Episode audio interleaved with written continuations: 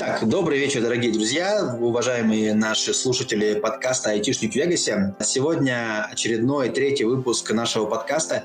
И сегодня в нашей студии э, гость э, нашей виртуальной студии Никита Пантюхин. Э, Никита является UI, UX дизайнером и Сегодня мы поговорим об этой интересной профессии, а также поговорим о том, где сейчас Никита учится, где он получает сейчас свои навыки, как он попал в ШДЯ, это школа дизайна Яндекса, как, э, прошел, как он прошел отбор и вошел в число 250 лучших кандидатов которые попали на летнюю школу Яндекса в этом году. При этом, насколько я знаю, там их было больше 15 тысяч участников, что действительно внушает уважение.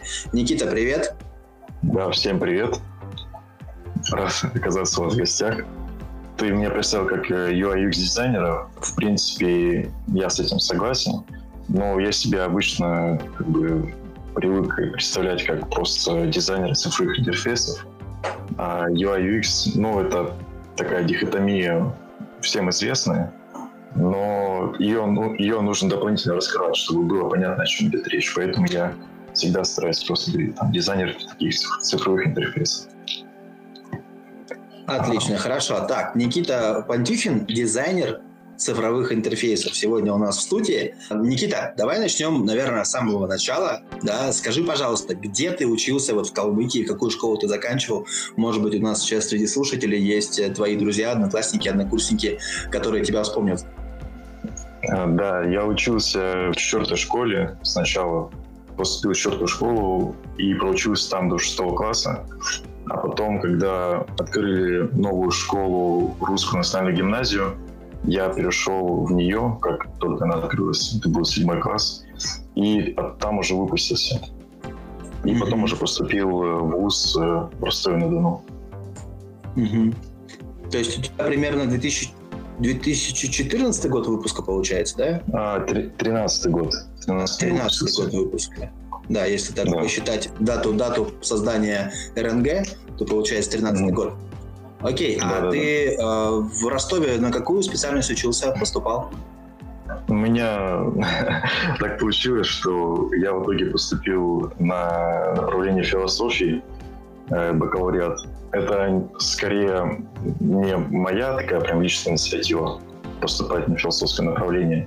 Скорее так получилось, у меня просто не совсем были большие баллы высокие по ЕГЭ, по результатам ЕГЭ. И вот был вариант поступить на бюджет на направление философии в Ростове-на-Дону в Южный федеральный университет. Там я проучился 4 года, выпустился, и потом в этом, в этом же университете поступил в магистратуру на направление истории, а, исторической урбанистики, если конкретно. И защитил успешно магистрскую диссертацию и потом уже начал работать как дизайнер. Вот. А как это происходило? То есть, э, грубо говоря, ты закончил э, э, магистратуру по направлению историческая урбанистика, и потом такой, о, я хочу быть дизайнером. Или это происходило в процессе учебы? Как это, с чего это началось? В какой момент mm-hmm. произошла эта трансформация? Да, если говорить отдельно про дизайн, то здесь вообще можно вспомнить еще, ну, вернуться в какие-то школьные времена. Я там ничем как бы таким серьезным не занимался. У меня просто подростковый период э, было интересно разбираться в графических редакторах, фотошопе, тогда был э, очень популярен. Я помню, в то время еще был какой-то сайт, не помню, как он назывался. Там публиковались э, уроки по фотошопу ну, это условно такой сайт-форум, на котором э, люди учились тем или иным приемам э, в фотошопе и публиковали то, что у них получалось. Там люди писали комментарии. В общем, было некоторое сообщество, которое потом просто пропало, стало непопулярным. Вот мне было интересно посещать такие сайты, там делать какие-то уроки, э, разбираться в фотошопе. Но отдельно здесь стоит отметить то, что у меня был такой период, когда, ну, примерно в то же время, может быть, там 9, 8, 9, 10 класс, когда я пытался рисковать скины, обложки для э, проигрывателя AIM. Наверное, ну, слышали о таком, может быть, даже кто-то пользуется до сих пор. Аналог Winamp. такой проигрыватель на компьютере. И, да, как да. вы знаете, там можно менять обложки. У, у AIMPA есть свой сайт, свой форум, по-моему, он до сих пор актуален, работает. Там люди также общаются. И в тот период там на собственных инициативах люди просто рисовали свои на форуме, рисовали свои обложки, публиковали, делились ими, получали обратную реакцию. Некоторые обложки там выходили в топ, по-моему, там какой-то рейтинг, возможно, был. Но когда AIMP скачивали просто сайт, там предлагались э, на выбор дефолтные системные две обложки, а потом уже за остальным приходилось идти либо на сайт, либо на форум их скачивать. Вот, в общем, я рисовал эти обложки, и в процессе обучения, э, рисования этих обложек у меня очень хорошо прокачалось... Э, да-да-да, вот я про это говорю. Вот про такого mm-hmm. типа обложки. У меня очень хорошо прокачалась такая мелкая графика, пиксельная, если можно так обозначить. Потому что, как мы видим, в таких обложках очень много пиксельных деталей. Например, возьмем тот же самый индикатор эквалайзера, то есть э, который динамичен и видоизменяется в зависимости от музыки. Там все довольно пиксельное. Если мы возьмем другие какие-то условные там кнопки эквалайзера и там сортировки музыки, там, допустим, воспроизвести в случайном порядке треки, либо по порядку, то если мы посмотрим на иконки этих э, кнопок, то они очень четкие, очень пиксельные. Там нету полупикселей, каких-то размазанных краев. Все очень четко пиксельно нарисовано. И ну, мне кажется, что вот, когда я рисовал подобные вещи, у меня очень хорошо какая-то выработалась какие-то правила для отрисовки тех или иных иконок. То есть я не допускал уже впоследствии какие-то такие ошибки, как там размытые края, либо какие-то не, не совсем точные, нечеткие и иконки, не совсем корректные размеры. Вот, мне кажется, именно здесь у меня хорошо получилось прокачать свои навыки, как навыки именно работы в графическом редакторе. А впоследствии, когда я уже закончил школу, то есть в тот период я там ничем профессионально не занимался, то есть все было на уровне таких своих личных интересов. Впоследствии я закон, закончил школу, поступил в университет, там также ничем подобным не занимался в плане дизайна. Ну, разве что готовил отдельные презентации к своим выступлениям, также старался их э, готовить более-менее качественно и уделял этому какое-то внимание. Но потом уже в магистратуре, когда был последний год, то есть я понимал, что после того, как я закончу обучение, мне придется, ну, я буду вынужден как-то зарабатывать деньги, на что-то жить. И так как у меня была некоторая тяга еще изначально к графике какой-то, я начал просто интересоваться тем, где бы я мог это применить, как бы я мог себя реализовать. И наткнулся на вот такую тему, как веб-дизайн. Начал ее интересоваться, смотреть какие-то уроки, читать статьи. И понял для себя, что вполне себе ну, выполнимые вещи. То есть можно стартовать, пробовать и смотреть, что мне получится. И в, после уже ну, на втором курсе я начал какие-то работы набрасывать. Первые там собственный дизайн сайтов, просто выдуманные из головы, чтобы просто хоть как-то наполнить портфолио которые можно будет потом показать потенциальным заказчикам и, возможно, поработать с ними. Вот, я сделал несколько работ. Они, конечно, так как они были первые, они так себе по качеству. Но, тем не менее, это мне помогло найти своих первых клиентов на фриланс-бирже, которая называется core.ru. Довольно популярная биржа сейчас среди таких фрилансеров, фрилансеров, которые пытаются стартовать как-то в той или иной деятельности. Это либо дизайн, либо программирование, верстка и так далее. Вот. И там я нашел своих первых клиентов, и потом уже вышел, на, нашел на этой же площадке клиента, с которым я работал над большим проектом. И потом уже по сарафанному радио он меня порекомендовал другим заказчикам, с которыми я работаю по сей день. Вот, если так обозначать свой путь именно в дизайне. Да, интересно. А в каком ты был классе и сколько тебе было лет, когда ты вот занимался э, скинами для АИМПа? Ну, это был где-то, как я говорю, 8, 9, 10 класс. Это где-то ага. Там 14, 15, 16 лет, получается, или как-то так. В этот ну, момент как раз-таки этим занимался, вроде бы.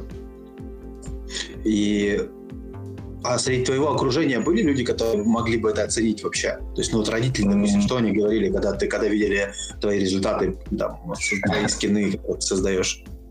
Ну, я их не показывал просто им.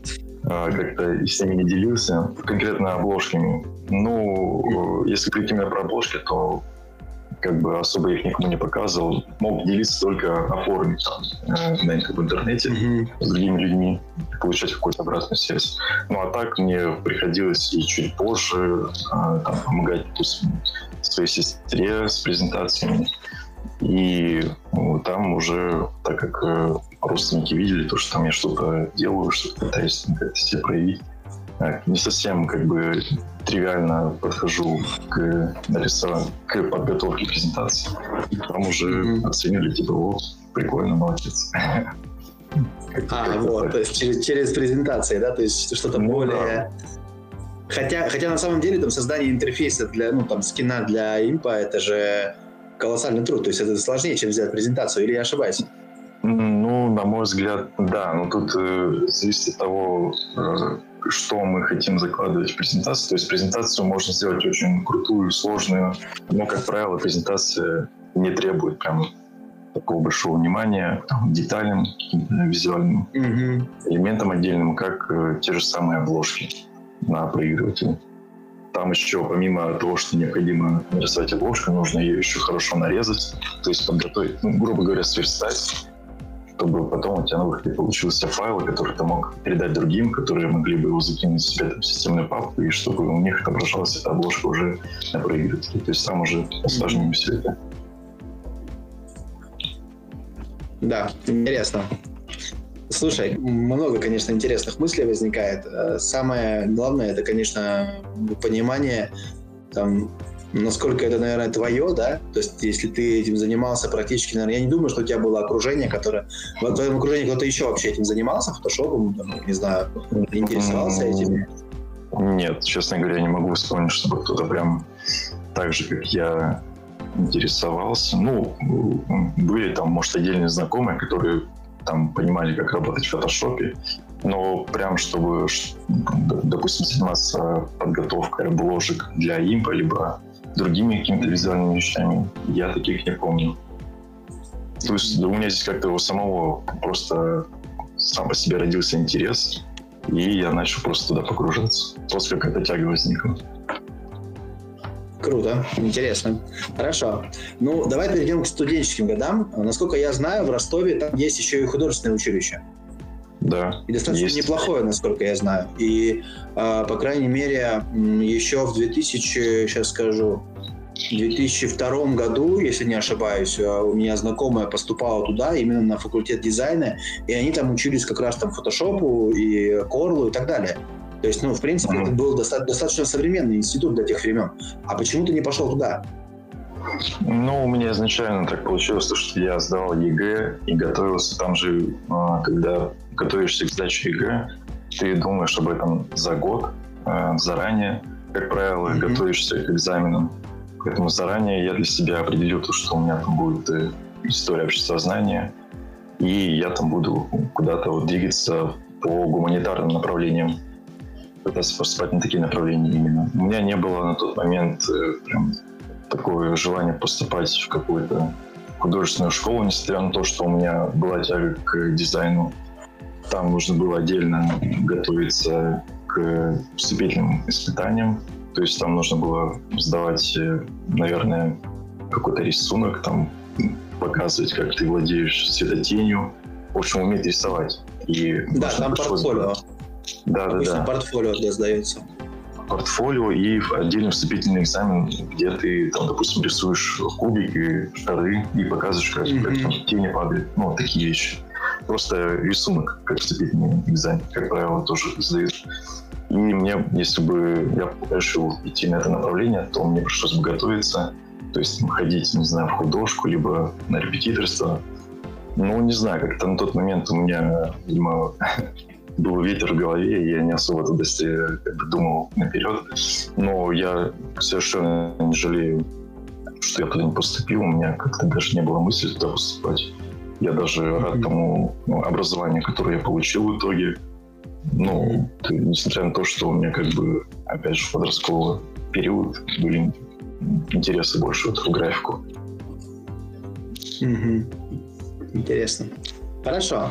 Так, давай перенесемся вперед э, во времени и к твоим первым фриланс-заказам. Как ты вообще вышел на фриланс и начал делать заказы? С какими э, подводными камнями ты столкнулся и что у тебя получилось, наоборот, круто?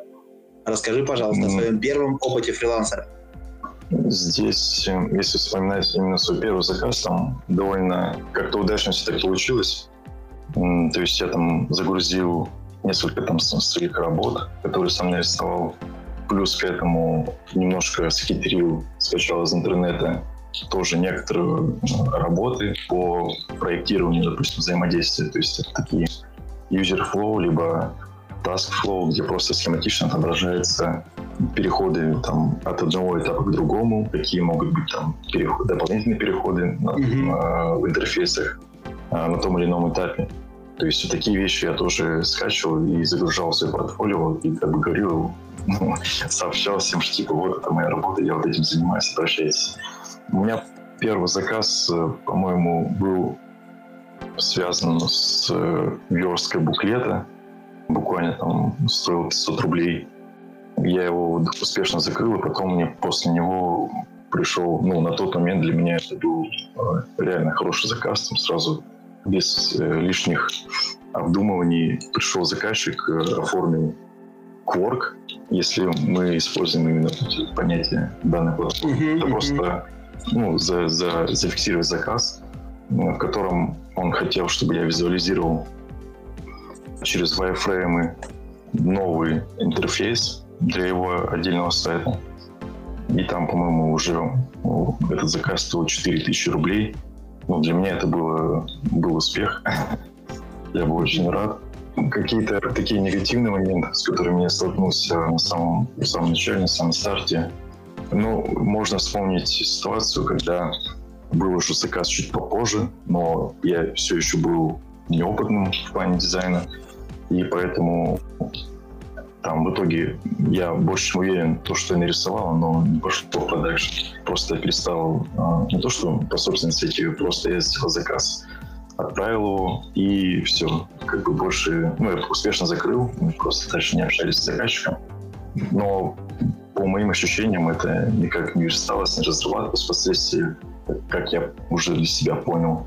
Потому что у меня уже впоследствии был некоторый опыт, я понимал, что я там сделал не так, и также понимал, что заказчик не совсем понимал, что он хочет, и вообще как э, нужно, допустим, реализовывать э, тот дизайн, который он получил. В общем, э, такие моменты были. То есть я с своей стороны успешно закрыл задачу, заказчик ее принял, но я больше уверен, что это не было потом реализовано. И здесь, если мы хотим найти виновного, почему так произошло, тут скорее можно, ну, не то, что скорее можно обозначить мой небольшой опыт в, в этой области дизайна и также э, небольшой опыт из самого заказчика в заказах таких проектов. То, что не совсем понимал, что вообще должно получиться, наверное, и как дальше действовать в такой ситуации.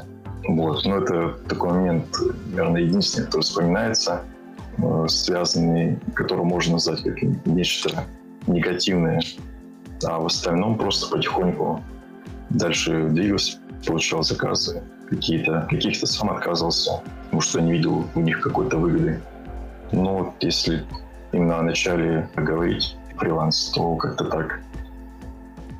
Да, интересный опыт, особенно вот э, да, понимание того, что скорее всего то, что ты сделаешь, не будет реализовано. Потому что э, почему это происходит? Потому что ты не учитываешь а, тот инструментарий, который есть у, грубо говоря, там кто-то у нас фронтендер, да, будет, наверное, реализовывать. Mm-hmm. Или же, или же потому что там вообще какие причины могут быть? Давай вот так. Ну да, ну конкретно если брать ту, ту, ту ситуацию, то там был заказ на редизайн сайта, онлайн-магазина кофе и чая. И там я в итоге сделал, нарисовал макеты, ну, редизайн макеты страниц данного сайта для десктопа и для мобильного сайта. Но ключевая ошибка, которую я тогда допустил, это я не предусмотрел, во-первых, не то, что не предусмотрел, изначально не, не уточнил у заказчика, вообще по каким принципам будет устраиваться верстка, то есть это будет адаптивная верстка, либо на мобильных устройствах будет отображаться совершенно другая, отдельная, собственная мобильная верстка. Это первый момент. И вот этого я не уточнил, просто нарисовал два отдельных пакета, по сути, не адаптивную, не адаптивного дизайна. И опять же, не совсем уточнял какие-то технические возможности и ограничения. Вот все больше про это. В общем, не уточнял а, технические детали, моменты ограничения возможностей. И из-за этого у меня как бы наверняка получилось то, что потом не было реализовано. То есть если, если делать три совета начинающему фрилансеру, вот именно да, в области UI UX дизайнера, то первый совет, насколько я понимаю, это как раз про понимание технических особенностей. А какие бы еще два совета ты дал? Да, ну, да, здесь можно отдельно обозначить вот именно уточнение вообще технических деталей, как это все будет э, разрабатываться, верстаться, есть ли уже какой-то там человек у заказчика, там условный верстальщик, либо фронтенд разработчик, который будет этим заниматься. То есть, э, чтобы было понимание, кому это передавать, кто будет принимать, кто будет с этим работать, какие у него есть отдельные требования к оформлению макетов, требует ли он какие-то отдельные комментарии и пояснения, потому что они так или иначе будут возникать. И вообще в идеале нужно, допустим, готовить макет, там прописывать э, отдельные моменты. Можно даже делать документацию по элементам, компонентам. И потом уже э, в процессе разработки коммуницировать с фронтендером и курировать э, этот процесс, отвечать на его вопросы, потому что так или иначе они обычно возникают. Допустим, как здесь поступить, и, и чего-то здесь не хватает. Не всегда дизайнер может, и не всегда он все предусматривает. Поэтому это такой живой процесс, в ходе которого вносятся коррективы. Вот, это отдельный совет про технический аспект. Второй совет э, на начальном этапе дизайнера, фрилансера. Наверное, стоит сказать про умение коммуницировать с заказчиками. Допустим, тут и могут возникать разные предрассудки. Когда я начинал двигаться в это направление, я помню, там есть какой-то видеоурок какого-то дизайнера, который говорил о том, что на фрилансе дизайнер, если он работает без предоплаты, то, значит, он себя не уважает, и так работать нельзя. Я с этим ну, я бы так и с этим не соглашался прям охотно. У меня, я по сути практически всегда, наверное, работал без предоплаты, у меня не было такого, чтобы меня кто-то там обманывал, кто-то мне что-то не доплачивал. Это все, мне кажется, вопрос коммуникации, то с кем ты работаешь, как с ним выстраиваешь отношения, как договариваешься и так далее. Вот, это, можно сказать, э, про коммуникацию. А третий совет просто как можно сильнее на, начальном этапе прокачивать хард-скиллы, а именно владение теми или иными программами, прокачивать, в общем, визуал свой. Допустим, самый такой банальный пример – это смотреть на шоты на дрибл, и ну, те, которые тебе нравятся, те, которые находятся в трендах, и пытаться просто их повторить в той же самой фигне. Вот. И ну, отдельно внимание уделять типографии, потому что это, по сути, основа верстки и дизайна макетов. Ну, тут можно еще сказать про колористику, но мне кажется, это не так уж важно. Просто по умолчанию подразумевается, что нужно уметь подбирать и генерировать хорошую подборку цветов, которые используются в макетах. Вот. Ну, наверное, такие три совета можно дать. Спасибо большое. Прежде чем мы сейчас еще перейдем к рассказу про Яндекс, хотел бы я тебе задать еще, еще один такой вопрос. Смотри, мы понимаем, что сегодня очень много там, да, разных, наверное, э, разработчиков, mm-hmm. которые, ну, скажем так, берут на себя сразу несколько ролей. То есть они же являются и бэкэндерами, и фронтендерами, и, там, и где-то дизайнерами, самостоятельно разрабатывают интерфейс своих приложений, своих э, продуктов. Насколько это вообще правильно? Вопрос первый. То есть, да, как ты считаешь, как профессионал, да, стоит ли все-таки там, да, доверить это профессионалу, либо можно это все сделать самому?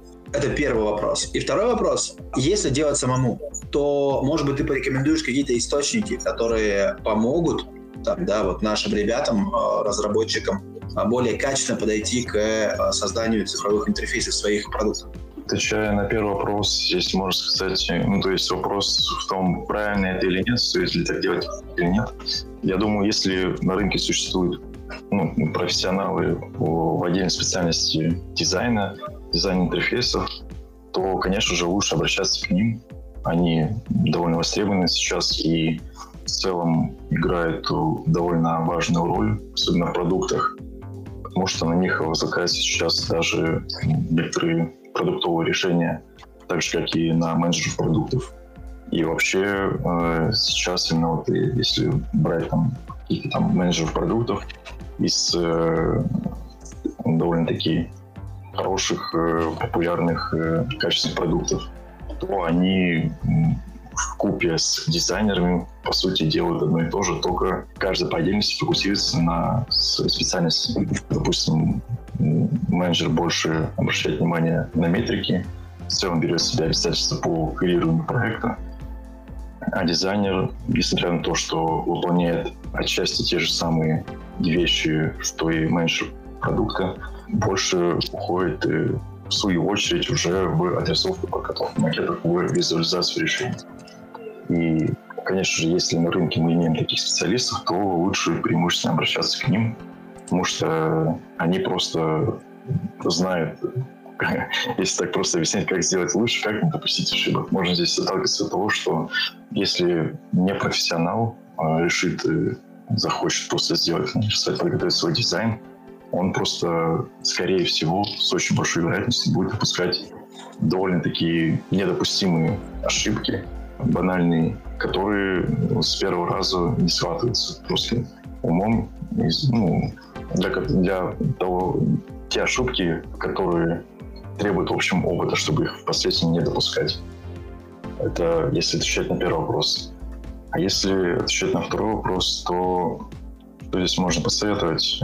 Ну, я думаю, многие так знают, что можно пользоваться теми или иными UI-китами, и наверняка ими пользуются и открытыми дизайн-системами, в которых э, уже предусмотрена вся типографика, вся верстка компонентов, и нужно просто по документации правильно это использовать, но зачастую такие открытые дизайн-системы, они не покрывают все те задачи, которые возникают перед отдельными заказчиками, либо отдельными разработчиками. И в таких ситуациях приходится отдельно себя уже додумывать интерфейс, э, отдельно прорисовывать те или иные компоненты и так далее. То есть первое, что нужно использовать, это UI-киты. Но разработчики без меня это знают, наверное. В целом, наверное, как-то коммуницировать с дизайнерами и принимать их опыт, потому что это такой очень полезный взаимообмен. А дизайнеры что-то узнают от разработчиков, разработчики что-то узнают от дизайнеров, и работая вместе, они так или иначе себя ну, друг друга прокачивают, каждый в своей сфере. Угу. Спасибо большое. По первому пункту я чуть-чуть попробую докрутить твою, mm-hmm. твое утверждение, да? Правильно ли я понял, что во многом, во многом успех приложения у пользователя либо успех продукта у пользователя зависит от UI UX дизайнера. И иногда даже самый хороший и классный и нужный продукт может быть просто ну, не зайдет пользователю просто из-за плохого дизайна. Допустимо ли это?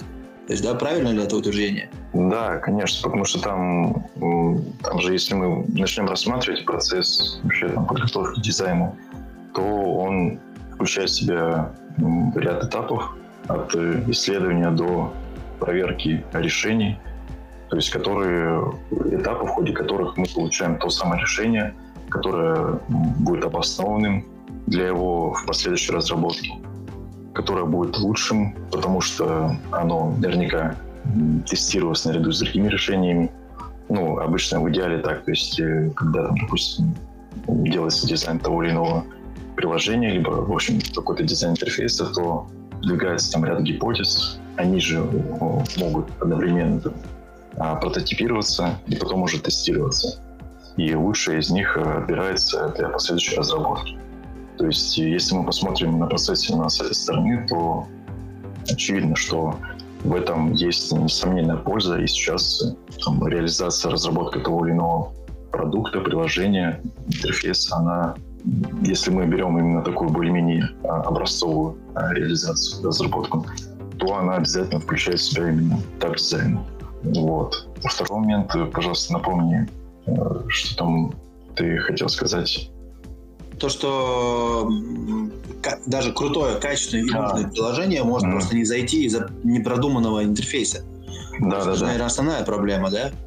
Ну да, потому что бывают такие ситуации, когда, допустим, выпускается какой-то отдельный продукт, либо там, не знаю, проект в рамках продукта, который просто проваливается. Здесь, конечно, э, могут быть совершенно разные причины. Либо это плохой дизайн, либо это отдельно плохая работа, либо в целом плохая работа команды, либо что-то еще, либо все сразу. Тут э, сложно предугадать, но, конечно, дизайн, плохой дизайн имеет место быть и может являться каким-то катализатором к тому, что ну, продукт либо проект будет плохим и непопулярным. Да, спасибо за комментарии. Никита, теперь э, расскажи, пожалуйста, да, вот я знаю, то, что ты сейчас находишься, ты сейчас в Москве находишься все еще, правильно же? Нет, сейчас в Листе. Я а, ты сейчас уже в Листе? Да, да, да, потому что там, там же карантин сейчас. А, карантин. Вот. То есть сейчас у вас вся, все обучение в летней школе Яндекс проходит на удаленке? Да, да, да. Сейчас нас всех перевели в онлайн формат. И пока Круто. что не совсем понятно, когда нас вернут в офлайн, но, возможно, уже во второй половине следующей недели, там, если все будет удачно складываться, нас перейдут в офлайн. Но это пока что не, непонятно, неизвестно ничего. Угу. Интересно. Вот давай тогда э, начнем поподробнее вот с этого. Вообще начнем с того, что наше с тобой знакомство, оно началось как раз-таки с э, твоего поступления, да, прохождения отборочного этапа в летнюю школу Яндекса, конкретно школу дизайнеров, и школу дизайна Яндекса, правильно? Да, вот. да. И я помню, что там у тебя было вступительное задание, насколько я помню. Это разработка и предложение альтернативного интерфейса для приложения Zoom. Угу. Правильно? Да, да. Вот. И как раз-таки мы благодаря этому, этому, этому заданию мы с тобой познакомились, потому что я являюсь очень активным пользователем этого приложения. А, да. Вопрос, какие еще задания, вот помимо вот этого практического, да, альтернативный интерфейс Zoom, а, были еще на вступительном вот этапе, а, отборочном этапе Яндекс э, школы, летней, летней школы Яндекс, прости? Отдельных э, заданий не было, то есть э, выдвигались просто отдельные вещи, которые играли роль в выборе того или иного кандидата. То есть помимо вступительного испытания нужно было еще отправить свое портфолио, показать им, и портфолио также являлось некоторым а, критерием выбора. И также мы писали грубо говоря, мотивационное письмо на самом деле это мотивационный комментарий, я бы так сказал, потому что он очень короткий э, который также учитывался, то есть э, где, в котором ты объяснял, почему ты хочешь туда поступить и вообще зачем тебе это нужно. Ну и также плюс к этому мы отправляли свое резюме, такой CV, то есть в котором просто на бумаге описывалось, э, описывалось опыт твоей работы на данный момент. Ну а в рамках вступительного, помимо непосредственно дизайна. Нужно было сделать презентацию, то есть презентовать свое, свое решение и отдельно записать двухминутное видео, в котором ты дополнительно рассказываешь о своем решении. Вот такие э, вещи требовались для того, чтобы добраться в школу дизайна. По сути, получается, что основной критерий поступления в летнюю школу Яндекса, ну, не то чтобы основной, но один из основных – это степень осознанности, да? Я думаю, да, это несомненно играет роль а, ну, у дизайнеров. Если мы берем школу менеджеров Яндекс, то там это просто является чуть ли не реально ключевым, потому что там им предлагалось э, просто текстом описывать, как бы они решали те или иные задачи, и впоследствии уже проходили интервью. У нас тоже, то есть э, все должно было выглядеть довольно-таки связано, складно. Естественно, если бы не было как, какой-то осознанности, вот как ты говоришь, то, мне кажется, это могло плохо сыграть именно на отборе кандидата. И сколько вас было отобрано всего? То есть ты говорил, по-моему, цифру 250 человек, да? Ну да, 250 это все ученики летних школ, то есть это и разработчики, и менеджеры, и дизайнеры, А-а-а. и мобильные разработчики. А конкретно на наше направление дизайнеров поступило 40 человек, и 40 мест было заявлено. Mm-hmm. А, вот, а общее количество заявок, которые было отправлено предварительно, по-моему, там было больше 6 тысяч mm-hmm. именно дизайнеров, вот, из mm-hmm. которых 40 смогло поступить в школу. Угу. Ну, я так понимаю, что там, наверное, не только дизайнеры интерфейсов, а вообще, да, графический дизайн. Ну, там есть в рамках вот этих 40 есть разделение на два направления. Это mm-hmm. дизайнеры продукта и дизайнеры коммуникации. Дизайнеры коммуникации — это больше про бренд и брендинг, про графический дизайн, а дизайнер продукта — это про, скорее, по дизайнеров интерфейсов и отдельных, там, не знаю, ну да, это больше про дизайнеров интерфейсов, которые включены в тот или иной продукт, либо проект внутри продукта. Угу. Смотри, э, это все очень интересно, потому что сейчас у меня в голове появляется картина э, какой-то проектной командной работы. Вообще, как у вас проходит работа, если, конечно, не секрет? Как у нас проходит работа? Ну, это не секрет, это такая открытая информация. Если мы даже посмотрим на предыдущую школу мобильного дизайна Яндекса, которая, по-моему, была в 2016 году, то там открыто заявляется, что каждый ну, ученик школы получает свой проект, над которым он работает, и который в конце школы защищает.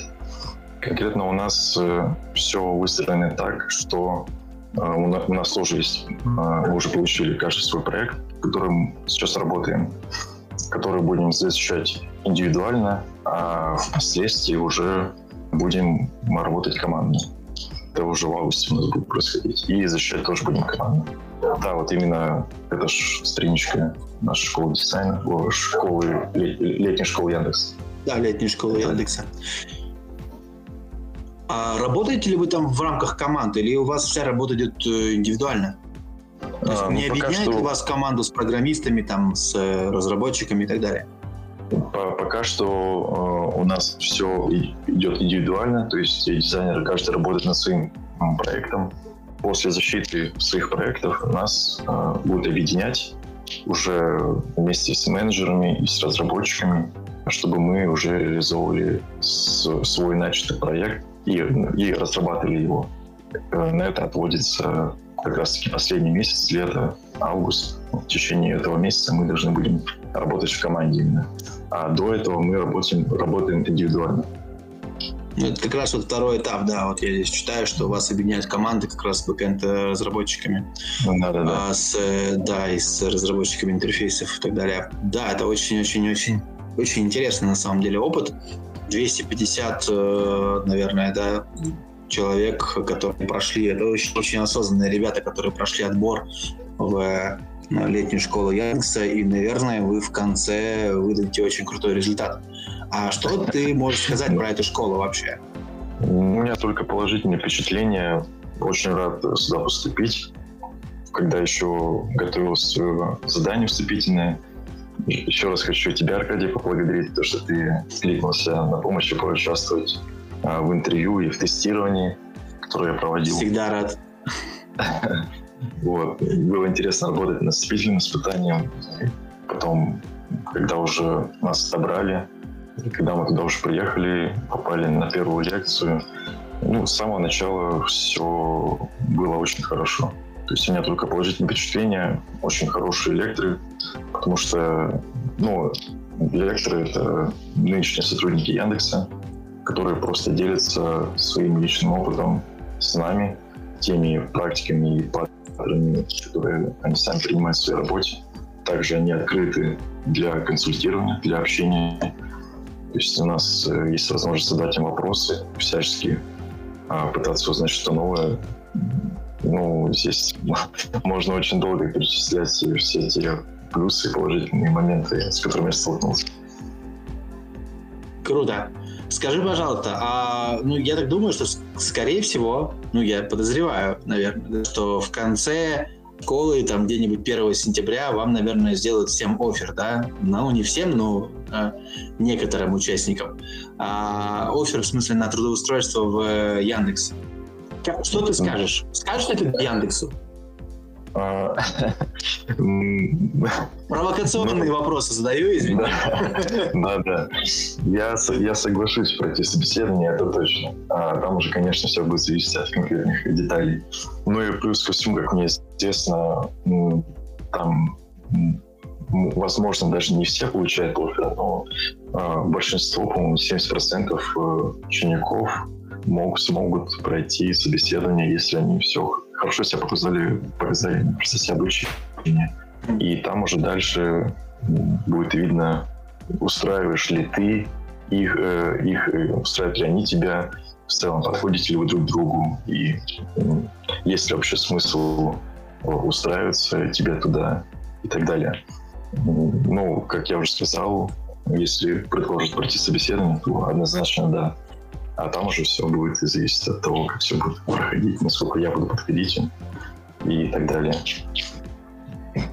Круто. Хорошо. Ну, я тебе э, от лица твоего лично, от себя и от лица всех наших ребят с чата калмыцких айтишников желаю успехов в твоей учебе Спасибо. и в твоем э, предстоящем, я думаю, собеседовании да, и чтобы ты э, в любом случае, какой бы ты выбор ни сделал, чтобы ты э, о нем не жалел и всегда был э, вот таким же классным и позитивным, что я не знаю, как, как можно, как можно, будучи дизайнером, не жалеть о том, что ты поступил на философский. Я немножечко не понимаю, наверное. Я в свое время тоже, конечно, через пару вузов прошел. Очень mm-hmm. рад, что я, кстати, кстати, что я через них прошел, тоже есть такая важная штука. Но в какой-то момент все-таки жалеешь, что, блин, столько времени было потрачено зря. Но ты, конечно, молодец. Спасибо большое. А, у меня, на самом деле, к тебе вопросов больше уже нету, они у меня закончились. Может быть, есть вопросы у ребят? А, Батер, Горя, Руслан. Может быть, вы хотите что-то спросить меня, Никиты? Ну, у меня только один вопрос. Вот помогло ли тебе то, что мы заполняли э, анкету твою по Zoom? Набрал ли mm-hmm. ты должен, ну, нужное количество там ответов, репрезентативно это было, нет? Да, однозначно помогло, потому что я эти данные использовал э, для обоснования своего решения презентации. То есть я там просто демонстрировал то, что там вот такой процент э, респондентов говорят вот это. И поэтому я предлагаю вот такие решения. Однозначно помогло. Конечно, гораздо лучше было бы, если бы количество ответов э, было бы больше. Но тут э, все зависит от э, того, вообще, где публикуется этот опрос, насколько часто ты его публикуешь, в каких группах, соцсетях и так далее. То есть я помимо нашего чата... Вот тебе, тебе ответило людей? Ну, у меня общее, общее количество там было, по-моему, 72 человека. А, но это при том условии, что я этот опрос публиковал не только в чате, не только в нашем чате, но также ВКонтакте, в, в по-моему, в двух пабликах. И оттуда там в основном студенты отвечали вот на, на эти вопросы. Ну, общее количество 72 человек было. Понятно. Круто, спасибо за вопрос, Руслан. Руслану, как основателю сообщества, очень важно, насколько мы включены в взаимопомощь и понять KPI нашего сообщества айтишников. А, коллеги, Батер, Горя, может быть, есть у вас вопросы? Да, коллеги, всех приветствую. Никита, я хотел узнать, э, я слышал, что вы используете инструмент Figma. Какие еще инструменты вы используете? Ну и, может быть, наверное, по каждому плюсы и минусы. Figma — это наш основной инструмент, в котором мы готовим все макеты и прототипируем их. Также к отдельным инструментам можно отнести принципу либо протопай. Это программы, в которых э, можно показывать микровзаимодействия, ну, то есть которые в основном заточены на анимацию, на интерактивную анимацию. То есть э, там есть прототип, который ну, ты можешь просто потыкать пальцем и посмотреть, как будет себя вести интерфейс. И чем прототип либо принципу хорош, это тем, что там именно можно показывать микроанимацию, микровзаимодействие, которые пока что нельзя показывать в фильме. И ну, на данный момент такую детальную прорисовку микроанимации показывать в фильме не совсем имеет смысл, так как есть такие инструменты, как прототип принципу. Ну, отдельным, отдельно здесь можно упомянуть э, такие базовые инструменты, как Photoshop и Illustrator, просто потому что периодически там приходится работать и как-то править там а, растровую графику, либо там векторную. Также, конечно, можно здесь э, сказать о Miro, где можно собирать просто, где можно фиксировать исследования, и фиксировать данные исследования, в общем, накидывать какие-то, какие варианты. И Бюро актуально больше на стадии исследования дизайна.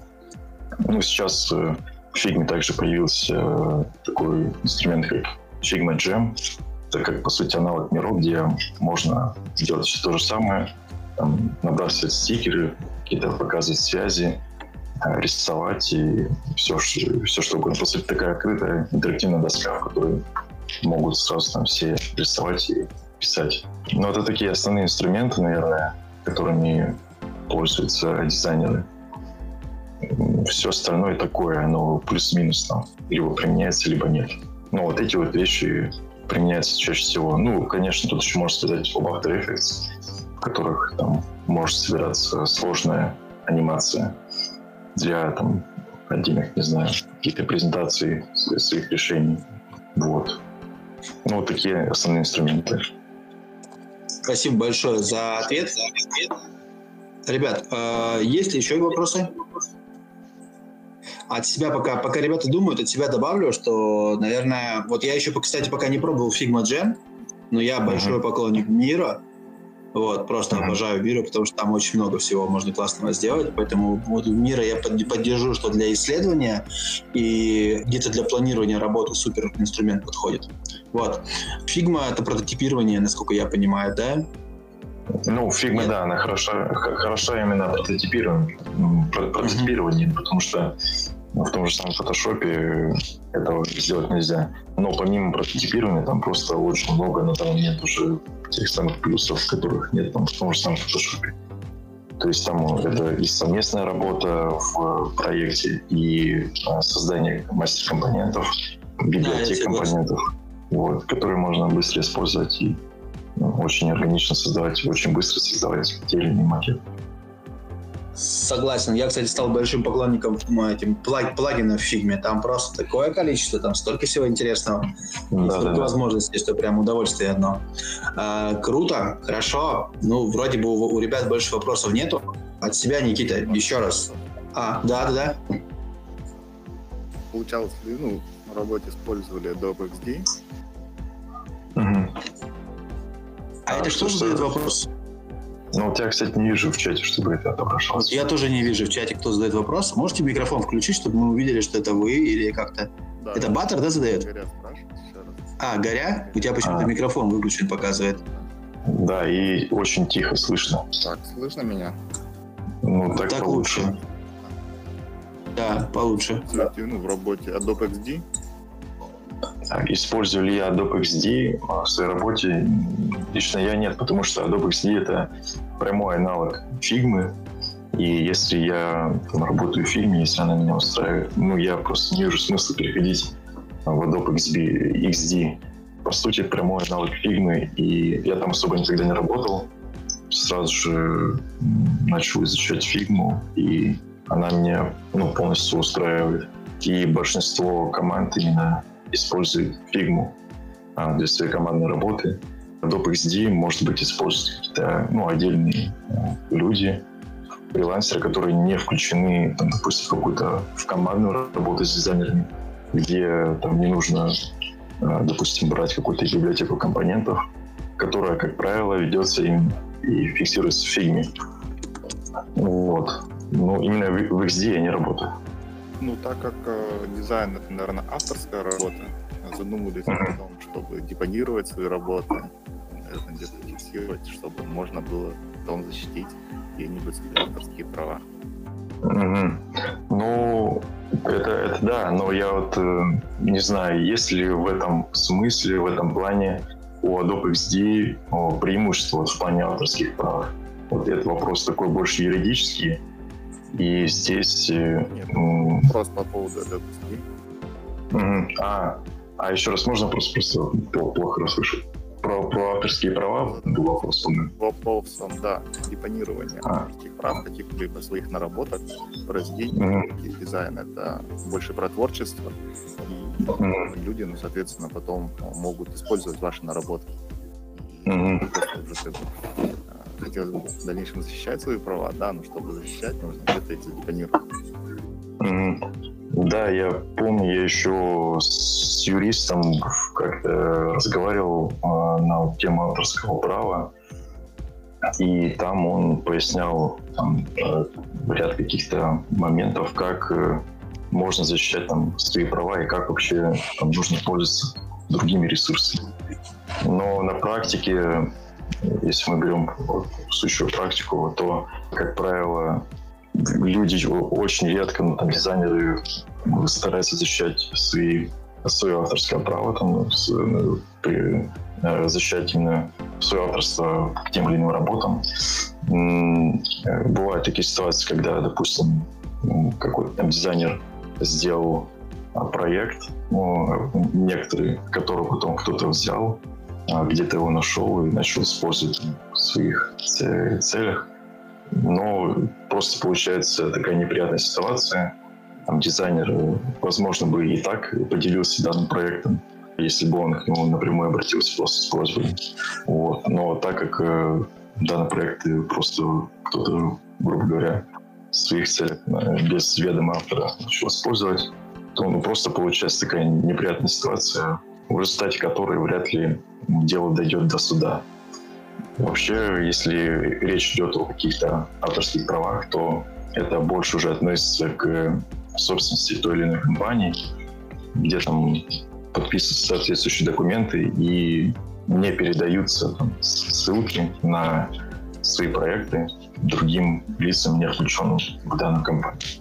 Обычно это так решается. А в частном порядке такой проблемы, там, ну, если она и возникает, то она возникает очень редко. И, как я знаю, очень редко, когда дело доходит до судов. Интересный комментарий. Спасибо большое. Я э, уже начал изучать э, Figma Jam. Я его пока еще не пробовал. Так что спасибо за наводку. Да, интересное приложение. Горя, есть ли еще у тебя вопросы? Ну, наверное, вопросов нет. Но если есть у вас какие-то наработки, в частности, типов иконок, потому что ну, в это часто используется, если есть какие-то свои решения, то да, желаю, наверное, все-таки ознакомиться с этим юридическим вопросом. Сейчас даже у нас в России есть возможность депонировать права, да, чтобы потом ну, в каком-то либо частном порядке решать эти вопросы. Все-таки это интеллектуальная собственность, которую вы создаете, разрабатываете, и которую можно потом в дальнейшем отстаивать в разных инстанциях. Хорошо, спасибо. Отдельно изучу этот вопрос. Никогда об этом вообще не задумался, но лучше заранее здесь разобраться, чтобы э, понимать, как в такой ситуации э, в дальнейшем действовать. Спасибо за совет. Ну, обычно здесь, наверное, сейчас часто используют, ну, как про слов, в частности, наверное, фотографии, да, использую их mm, да, да. ролика. Но все больше там знакомлюсь с темой там, дизайна, там, и тоже чувствую, вижу там, что некоторые иконки, да, которые, наверное, произвели люди, они стали просто там must да, типа общество, а человек, может, получал бы за это какие-то дивиденды. Ну, в частности, mm-hmm. иконка бургера, да, который сейчас везде используется в меню. Ведь, ну да, да, да. Да, додумался до этого, как бы придумал этот дизайн. Ну да, но здесь вот такая еще ситуация. Допустим, сейчас есть очень большой массив открытых источников, бесплатных иконок, которые хороши, которых, э, которые дизайнеры используют. И ну, в случае с ними здесь нет ни какой проблемы с авторскими правами, а если там, допустим, какая-то условная иконка, которая кому-то принадлежит, и которую кто-то, возможно, перенял без э, наличия на то каких-либо прав а, в свою работу. Просто такую ситуацию можно объяснить и другими открытыми источниками, в которых наверняка найдется похожий референс. И сказать, типа, вот да я отсюда взял идею, сам нарисовал. То есть я вот не знаю, как здесь будет все решаться. Это просто ну, первое, что сейчас возникло в голове. Просто сейчас очень много именно бесплатных к которым можно обращаться и типа аргументировать именно отрисовку там, своих иконок тем, что вот я нашел такой референс э, в открытом источнике.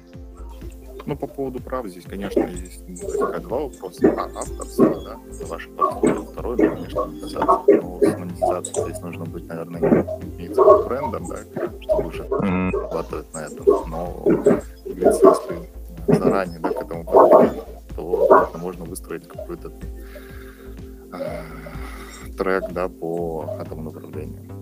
Ну да, да, да. Круто. Мне нравятся эти комментарии, на самом деле.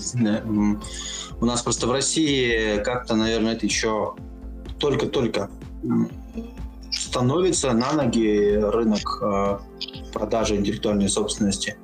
С другой стороны, всем известны примеры этих хостингов, да, фотохостингов, mm-hmm. хостингов с векторными клипартами и так далее, где просто по подписке ты получаешь все, и дизайнеры не пользуются. Я сам пользуюсь ими долгое время на Shutterstock была подписка. Вот, ну, в конце концов отказался, э, когда перест... потерял актуальность. Хорошо. А, итак, если есть еще вопросы, то ждем. Если нет, то спасибо большое. Да? Э, Никита, спасибо тебе большое да. за общение. Мне, э, у меня такое ощущение, честно, то, что Эту беседу надо в первую очередь, наверное, послушать э, студентам и школьникам, чтобы было понимание, наверное, да, вот сегодня почему-то очень много разговоров о том, что там, грубо говоря, образование не нужно, иди сразу работать и что-то еще делай. На самом деле, мое ощущение такое, что твой профессионализм, он сложился как раз-таки вот из твоего образования философская, там, да, история урбанистики, это, это нечто такое. Все-таки урбанистика — это же взаимодействие человека с городом, взаимодействие города, пространства с человеком. Когда ты... И, и философия — это тоже про человека. И в конце концов, благодаря вот этим всем знаниям, ты лучше понимаешь, наверное, то, как человек думает и как он, а, как он мыслит, как работают его нейронные связи да, в процессе работы с твоим интерфейсом. И это круто. Я тебе желаю успехов в твоей работе. Еще, я думаю, мы с тобой еще пообщаемся. Давай запланируем с тобой общение, может быть, на сентябрь, когда у тебя закончится школа. Расскажешь нам, как прошел второй этап. Что скажешь? Я только за. Открыт всегда для предложений. Ну, без проблем. Готов э, буду еще обговорить те или иные темы. Кстати, к слову об, об образовании, э, все так. Действительно, здесь у меня ну, это именно потому, именно поэтому я как бы не жалею то, что отучился на таких направлениях, потому что ощущаю, что мне это значительно помогает там, даже в том же самом самообразовании в рамках дизайна. Потому что те вещи, которые у меня э, образовались там, в период моего обучения в университете, а именно просто э, способность к обучению и там умение там анализировать информацию, грубо говоря, если общими словами так говорить, mm-hmm. то сейчас э, так очень помогает. Круто. Вот. Очень Спасибо, рад, да. что, что пригласил. Э, очень приятно было побеседовать, отвечать на вопросы. Приглашаю еще. Рад поучаствовать. Круто. Хорошо. Спасибо большое, Никита. И до скорых встреч. Спасибо да, всем слушателям. Да, спасибо за вопросы слушателям. Спасибо, что слушали, задали вопросы. Спасибо всем слушателям. И я думаю, что мы увидимся с вами уже, услышимся с вами через неделю а, в а, нашем подкасте «Айтишник в Вегасе». Постараемся в ближайшее время опубликовать информацию по подкасту ну, максимально, максимально быстро опубликовать подкаст уже в эфир. Спасибо большое и до скорых встреч. Пока. Пока.